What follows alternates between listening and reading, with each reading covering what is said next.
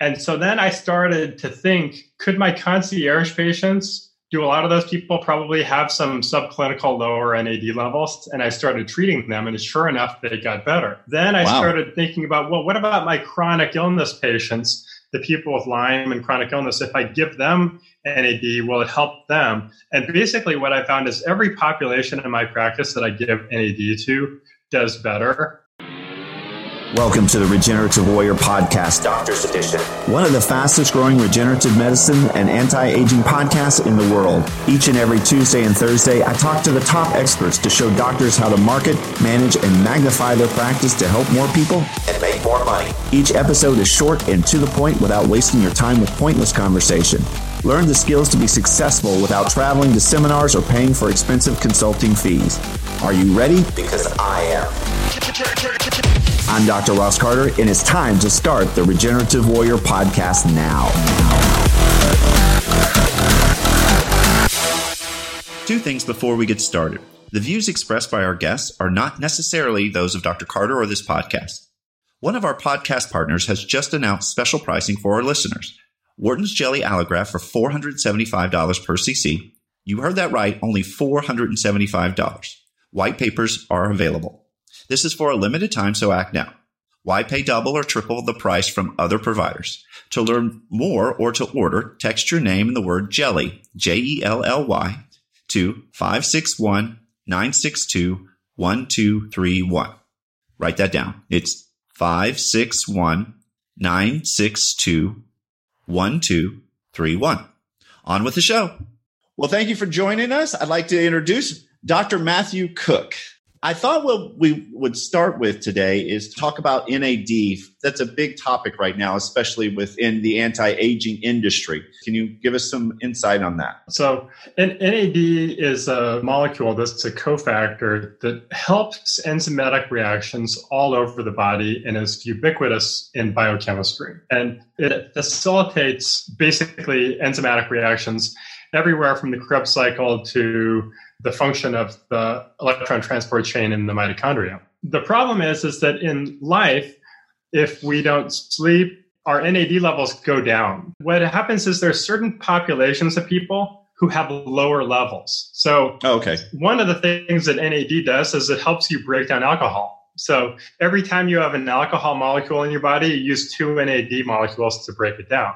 So what I first started doing was doing NAD IVs for people with addiction. And what would happen is people would come in and they would have incredible cravings and they would all have all kinds of symptoms. And NAD would almost immediately make those cravings and a lot of symptoms go away. And so then I started to think could my concierge patients do a lot of those people probably have some subclinical lower NAD levels? And I started treating them, and sure enough, they got better. Then I wow. started thinking about, well, what about my chronic illness patients? the people with Lyme and chronic illness, if I give them NAD, will it help them? And basically, what I found is every population in my practice that I give NAD to does better. Are there any other really good things to use it for? The one condition that really benefits from NAD is postural orthostatic hypotension. And that's a situation that is basically where people, their autonomic nervous system is not working very well. And when they're walking around, they feel like they're going to pass out. There's a very, very high overlap between this condition called POTS and Lyme disease. And so once I can onboard those people to getting enough NAD, then they'll stop passing out. And I have so many people that I've treated. It took me six months or a year of treating them on a regular basis with NAD, and then all of a sudden they say, you know what, my POT symptoms are totally vanished.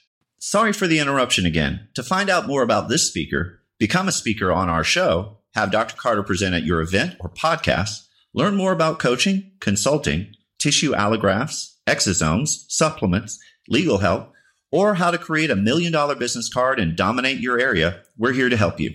Just text your name and any question to 561 962 1231. Write that down. That's 561 962 1231. Or go to our website at drrosscarter.com to learn more. Don't forget about our current $475 Wharton's Jelly special. On with the show. The interesting thing is, is that I started to get a lot of people who had really bad veins. When we start to give IVs with NAD, everybody's veins get better. I think all vascular problems improve with NAD. So if somebody has Parkinson's and dementia, if we improve their vascular functioning, we're doing for everybody with neurocognitive and neurodegenerative issues, we do NAD, and all of those people tell me they like it and they start to feel better. How does chronic inflammation either cause problems that are helped by NAD, or does NAD help with any type of inflammatory responses going on in the body? A situation where the amount of inflammation that needs to be taken care of is beyond the body's reductive capacities to deal with that. And so NAD is kind of like a fireman. They can go in and start to begin to debulk the total amount of inflammation. The goal really is not that you're going to do NAD for the rest of your life, but we're going to do targeted therapies to get the system working better. And your body's an amazing computer. And once we reset it, it's just going to go back to the factory default settings and start working great. The improvement in cognition and cognitive function with NAD may be the most profound thing. You know, I started doing it, and what I noticed is when I was going to work, I was just crystal clear all day long. And I also started noticing that at the end of the day, I had more energy than at the beginning. It just like my energy gets better and better and better. And so then we started doing this for all of our concierge and wellness patients where we would stack in a little bit of NAD.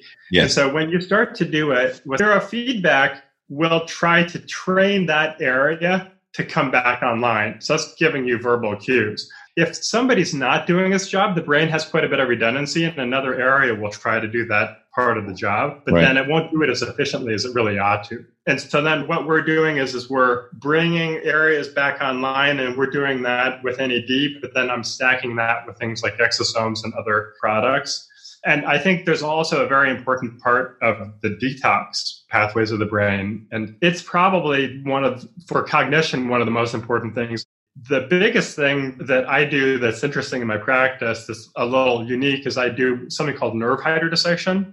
What we've found is when we do NAD before those procedures, before stem cell treatments, before almost any injection. People will have a better experience with the injection. People will often have less pain. Thanks for listening to our podcast. Please subscribe to be notified of all new episodes, and also like and share this to help us grow. To find out more about this speaker, become a speaker on our show, to have Dr. Carter present at your event or podcast, learn more about coaching, consulting, tissue allografts, exosomes, supplements, legal help, or how to create a million dollar business card to dominate your local area, we're here to help you. Just text your name and your question to 561 962 1231. Write that down. That's 561 962 1231. Or you can go to our website at drrosscarter.com. That's D R R O S S C A R T E R.com to learn more. Until next time, this is Dr. Ross Carter signing off. Signing off.